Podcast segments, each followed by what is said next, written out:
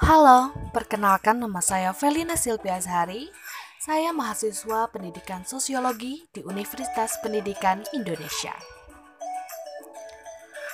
Kali ini saya akan memaparkan mengenai sumber konflik. Suatu konflik tentunya memiliki sumber yang melatar belakangi terjadinya konflik tersebut. Dan sumber tersebut ada berbagai macam. Bisa dari individunya sendiri atau dari luar individu.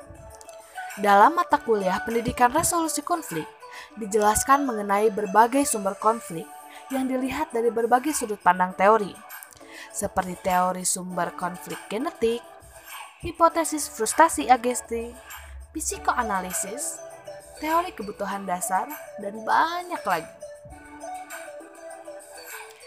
Dan sekarang, saya akan mengupas tentang sumber konflik yang dilihat dari teori psikoanalisis. Apa sih teori psikoanalisis itu? Teori psikoanalisis itu merupakan teori yang berusaha untuk menjelaskan tentang hakikat dan perkembangan kepribadian manusia. Teori ini mengasumsikan bahwa kepribadian berkembang ketika terjadi konflik-konflik dari aspek-aspek psikologis tersebut, yang pada umumnya terjadi pada anak-anak pada usia dini. Kesimpulannya bahwa teori psikoanalisis ini melihat bahwa sumber konflik itu disebabkan oleh trauma yang ada di masa kecil. Seperti contohnya,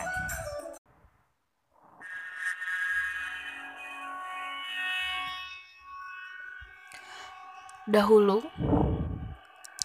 ada seorang anak yang selalu mengalami kekerasan. Dahulu, dia ditinggalkan oleh ibunya pada usia lima tahun. Ayahnya mengalami frustasi dan selalu menyiksa dia. Setiap hari dia diberi kesalahan, diberi kekerasan, baik verbal maupun non-verbal, hingga membentuk kepribadian dia yang sangat keras. Pada akhirnya, saat dia dewasa, dia menikah dan mempunyai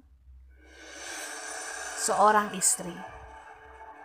Namun, dia melakukan kekerasan pada istrinya, melakukan kekerasan dalam rumah tangga. Dia tidak menyadari bahwa kekerasan itu disebabkan oleh trauma-traumanya di masa kecil. Dia tidak bisa mengontrol emosinya dan lain sebagainya. Dan ini merupakan contoh yang ada dalam teori psikoanalisis, di mana masih terjadi trauma-trauma yang ada di masa lalu dan belum terselesaikan. Ya, seperti itulah. Lalu bagaimana caranya kita menghilangkan trauma-trauma itu?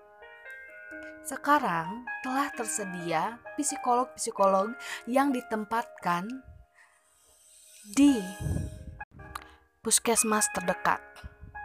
Psikolog itu akan membantu orang-orang yang memiliki trauma di masa kecilnya untuk pulih dan konflik itu bisa terselesaikan.